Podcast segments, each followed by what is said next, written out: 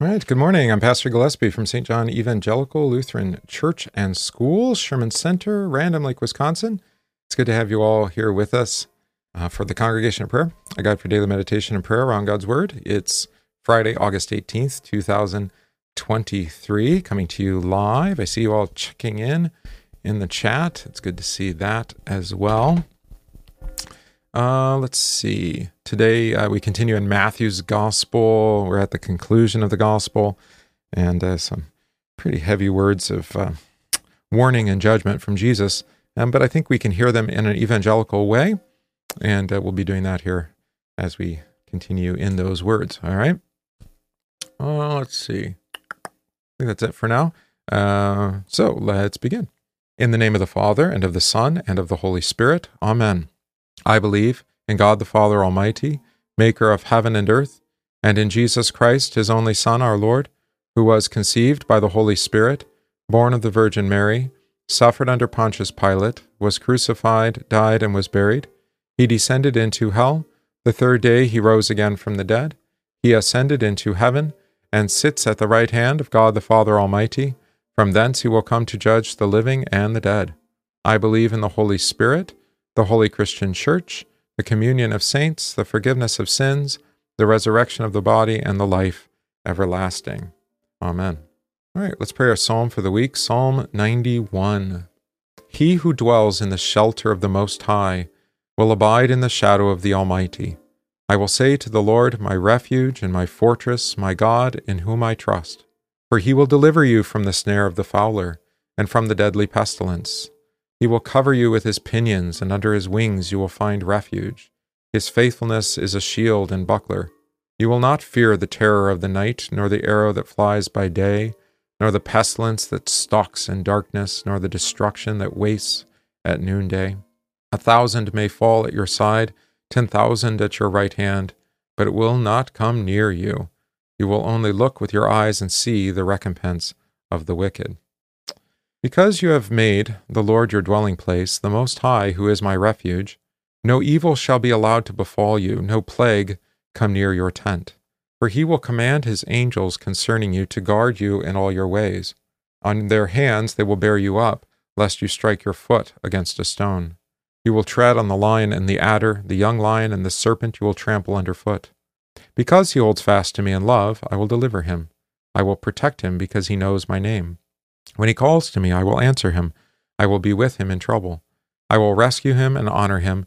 With long life I will satisfy him and show him my salvation. Glory be to the Father, and to the Son, and to the Holy Spirit, as it was in the beginning, is now, and will be forever. Amen. Okay, let's pray our memory verse. No one speaking by the Spirit of God calls Jesus accursed, and no one can say that Jesus is Lord except by the Holy Spirit. 1 Corinthians 12, verse 3. All right, Catechism, third article of the Creed, its explanation. What does this mean? I believe that I cannot, by my own reason or strength, believe in Jesus Christ my Lord or come to him, but the Holy Spirit has called me by the gospel, enlightened me with his gifts, sanctified and kept me in the true faith. In the same way, he calls, gathers, enlightens, and sanctifies the whole Christian church on earth and keeps it with Jesus Christ in the one true faith. In this Christian church, he daily and richly forgives all my sins and the sins of all believers. On the last day, he will raise me and all the dead, and give eternal life to me and all believers in Christ. This is most certainly true. All right, first reading today, continue in Isaiah, now chapter 59. Again, these are the servant songs. All right, so we're here, we hear Christ in them quite clearly, I think. Of course, we hear our own sinfulness as well. Therefore, justice is far from us, nor does righteousness overtake us. We look for light, but there is darkness, for brightness, but we walk in blackness. We grope for the wall like the blind, and we grope as if we had no eyes. We stumble at noonday as at twilight. We are as dead men in desolate places. We all growl like bears and moan sadly like doves. We look for justice, but there is none. But for salvation, but it is far from us. For our transgressions are multiplied before you, and our sins testify against us. For our transgressions are with us, and as for our iniquities, we know them. In transgressing and lying against the Lord and departing from our God, speaking oppression and revolt, conceiving and uttering from the heart words of falsehood. Justice is turned back, and righteousness stands afar off. For truth is fallen in the street, and equity cannot enter. So truth fails, and he who departs from evil makes himself a prey. Then the Lord saw it, and it displeased him that there was no justice. He saw that there was no man, and wondered that there was no intercessor. Therefore, his own arm brought salvation for him, and his own righteousness it sustained him.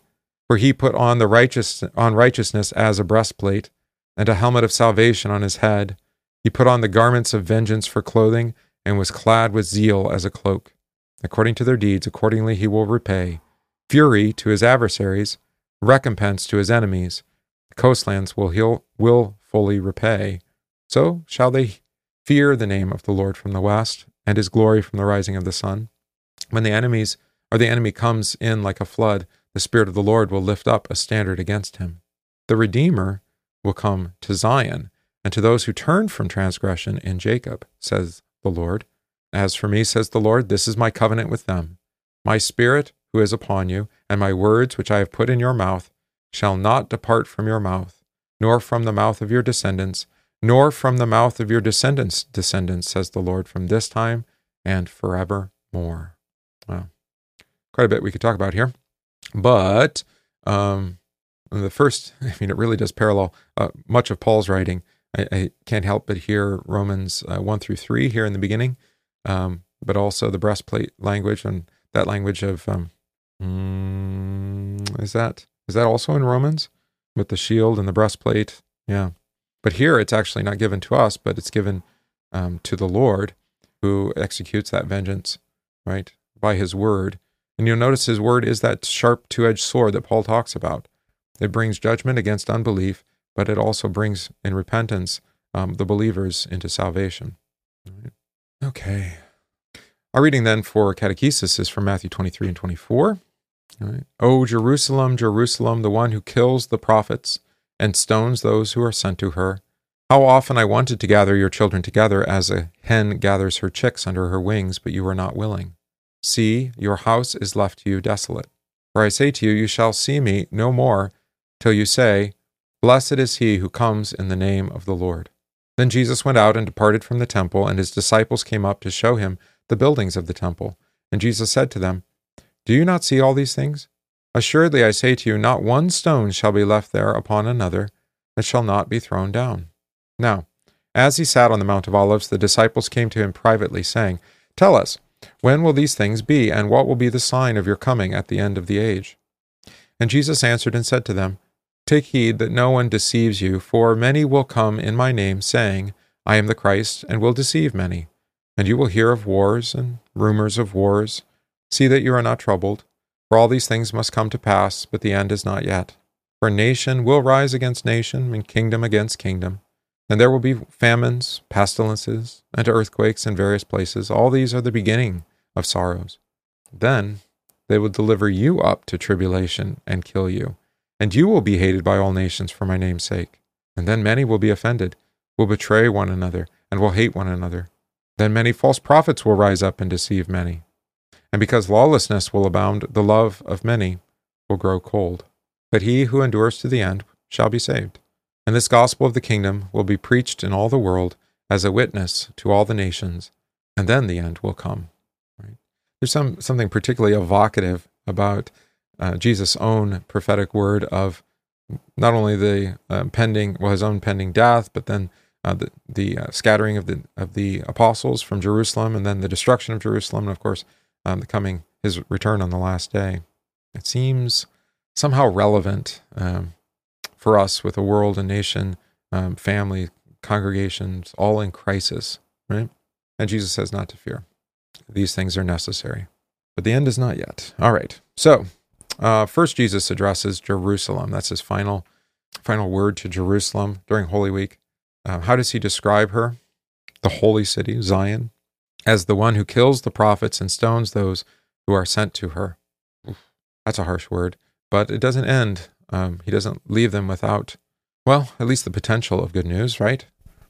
How he longs to gather her as chicks under her wings, as a hen with chicks under her wings. But she is not willing. As a consequence, um, you know, you hear even Jesus in lament, destruction must come. The house will be left desolate. We'll talk more about that tomorrow. But they would see them see him again when they say, "Blessed is he who comes in the name of the Lord."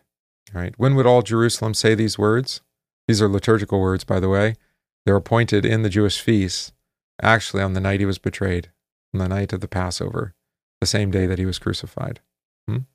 So, what did Jesus and his disciples do after that? Whew, left the temple, right?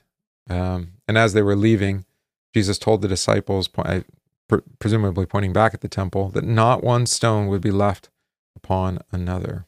And that's the last word for Jerusalem. I know how terrifying it is, but why? We talked about this quite a bit with Ezekiel, but why speak such a hard word? Well, a hard word for the heart of heart, right? For their refusal and lack of repentance. The glory of the Lord will depart at the temple, right? But ha- is now seen in the crucified Son. All right. All right. So now we go um, just outside Jerusalem to verse 3, the Mount of Olives, which is uh, the place he likes to pray, of course, but here instruct. Um, and he has two questions. Or the disciples have two questions, right? Yeah. When will these things be?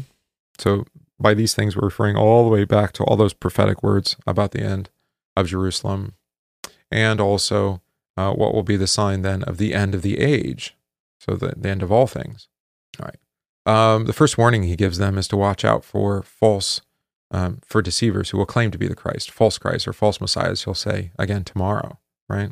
Um, I've I've tried to warn you about that in our own context. There are many who say, um, you know, I'm our only salvation. If you don't, oh, I don't know politically. If you don't elect me, um, the nation will fall into ruin and will never recover. This sort of thing. If we don't do this, yeah, that's that's false messianic language. Right? The Lord has us in His hand. Um, that doesn't mean we should be inactive or we should fail to act uh, or do what is right, right? But it is according to the Lord's providence or His giving of daily bread. Right? So that's another kind of false Messiah. Uh, what other things will happen that are not signs of the end? Wars, rumors of wars, um, right? Nation against nation, kingdom against kingdom, famine, pestilence, and earthquakes. Those are not signs of the end. Those things must come to pass, but the end is not yet, he says. These are only the beginning of sorrows. Okay, so how are these fulfilled? These beginning of sorrows. Um, yes, there will be, there, these are things that will uh, happen until the end of all things, right? But they do happen immediately to the ones he's speaking to here on the Mount of Olives, to his disciples. These apostles later, when they're sent, will be delivered up uh, to tribulation and be killed, all of them dying a martyr's death, except for John, right? They would be hated by the nations for the sake of the name of Jesus. Still true for Christians today, even hated by our own nation for the sake of Jesus, right? Many in the church will be offended by the gospel preaching betray one another and hate one another, throw one another under the bus, fail to care for one another in their body and their need, right? Fail to defend them um, in times of um, of need, right? And certainly not look out for their spiritual well being. Right? These things will happen, and they do happen. Uh, and it's the false prophet who comes up and deceives many and says, um, "Well, you know, we don't have to act like Christians. We just because we we need to act like professionals, right? That's what our politicians do. This is just good politics. You're like, no, you're a Christian, so act like it, right? Let your actions um, be conformed to your to the word. Right? So that's one way that you can actually tell a false prophet. Right? They'll use all sorts of clever disguises um, to hide their iniquity, their sin. Or, as Jesus says, verse 12, lawlessness will abound, and the love of many will grow cold. Um, by lawlessness, uh, you might think of what we just read a few days ago, right? Uh, what's the greatest commandment? shall love the Lord your God with your heart, soul, strength, and mind, and love your neighbor as yourself. This on this all the um, uh, all of Moses and the prophets hang. Right, the entire law hangs on love for neighbor. So love grows cold, lawlessness is abounding. You see, love and law go together. Failure to love is failure. Um, it's a failure of the law, hmm. or to keep the law. And then he makes a promise at the end, verse 13 He who endures to the end will be saved. All right. And of course, he's saying this to comfort um, the apostles. And enduring um, does not just endu- doesn't mean enduring in life. It means enduring in faith, of course. Right. What will Jesus then say before? Uh, what does he then say about what will happen before the end? Yes, while all these things are happening, wars and rumors of wars, nation against nation, kingdom against kingdom, famine, pestilence, earthquakes, earthquakes, false prophets arising, the love of many growing cold, lawlessness abounding. While all those things are happening, actually those are the very context for the preaching of the gospel, forgiveness of sins, right? To turning the lawless to the lawful, to restoring love to the unlovely, right? All in Jesus, bringing the good news of forgiveness of sins to the nations as a witness, as he says, to all nations. So it, uh, the end of all things, uh, of all things here, not the eternity of, of the new heavens and new earth, the end of all things here will not be accomplished until all the saints are numbered, until the gospel has been preached to all. Hmm? Do you want to hasten the end? Go around forgiving sins. Don't be looking for signs. How's that? Give that a go. All right. And of course, this is what Jesus instructs his own uh, disciples, then apostles, to do in Matthew 28, 19, and 20, which will come after his, after his uh, death and at his ascension when he gives that baptismal command to go and baptize all nations, to give new life, uh, forgiving sins, rescuing from sin, death, and the devil, giving eternal salvation to all who believe this, right? As the words and promises of God declare, teaching them to observe all things I've commanded them, right? To love both God and neighbor, to have faith and love, um, and to be attentive to God's word so that that baptismal gift is preserved by the hearing and receiving of the ongoing forgiveness of sins, right? And then the end will come. Thanks be to God.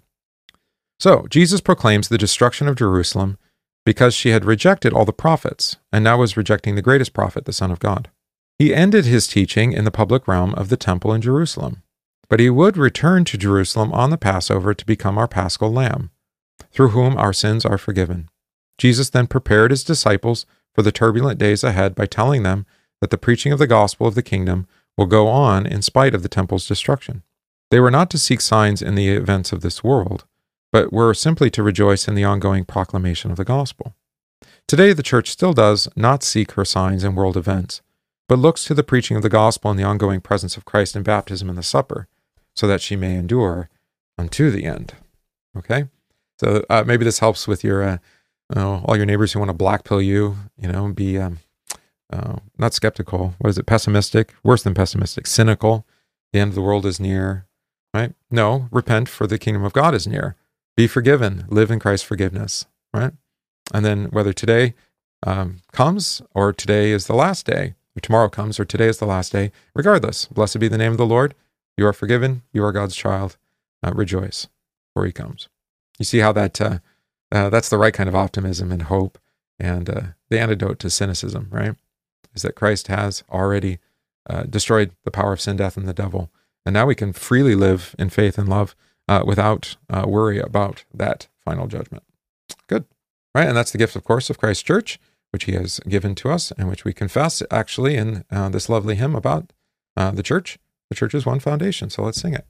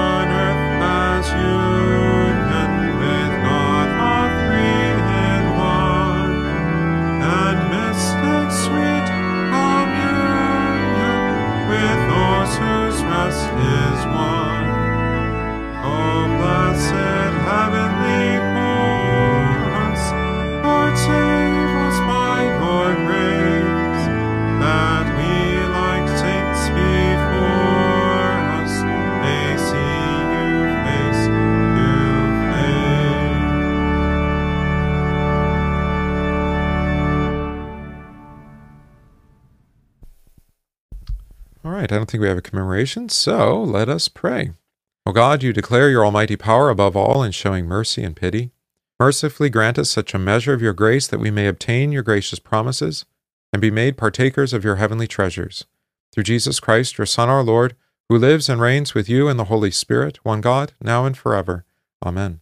O Holy Spirit, who proceeds from the Father and the Son to give life and salvation to the world, and who, together with the Father and the Son, we worship and glorify as the only true God, receive our thanks and praise for proclaiming Christ to us through the preaching of the gospel and gifts of the holy sacraments.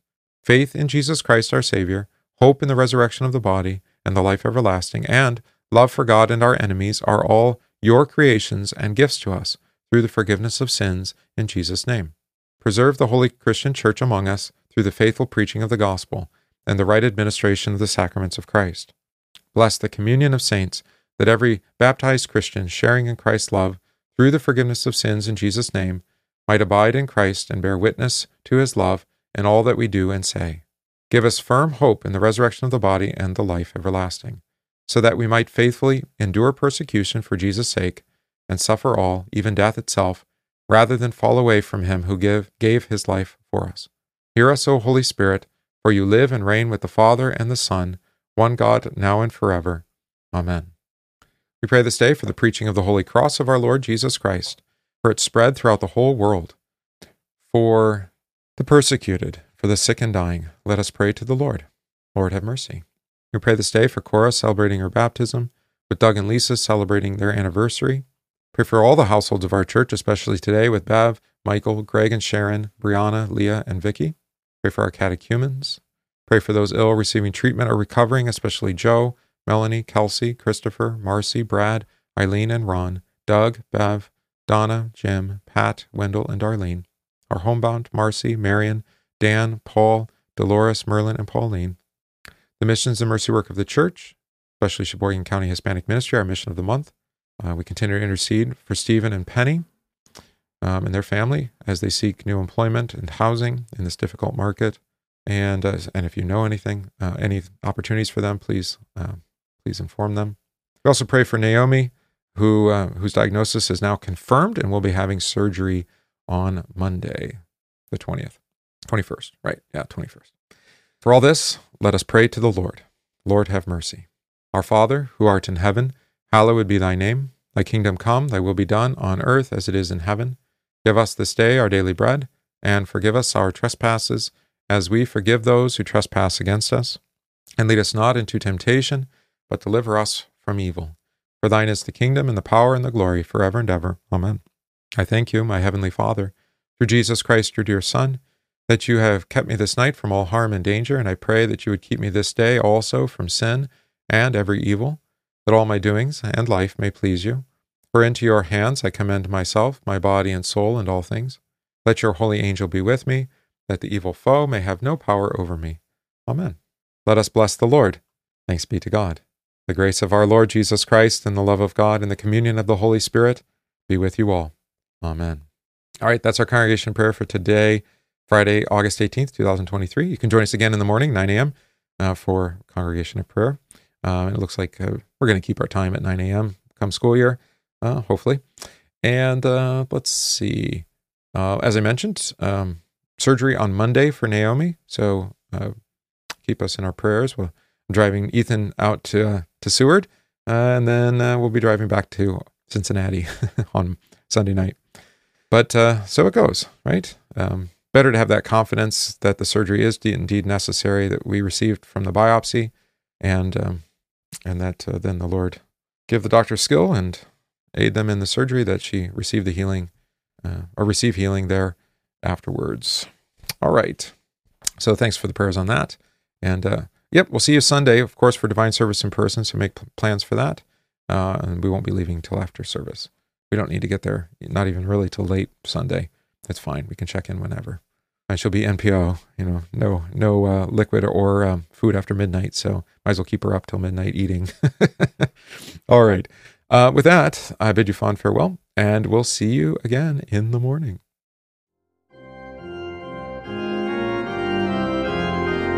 We thank you for listening to this podcast from St. John Evangelical Lutheran Church, Sherman Center in Random Lake, Wisconsin. If this podcast is of benefit to you, please consider supporting the work of St. John by visiting stjohnrandomlake.org, that's stjohnrandomlake.org, slash support, and give today.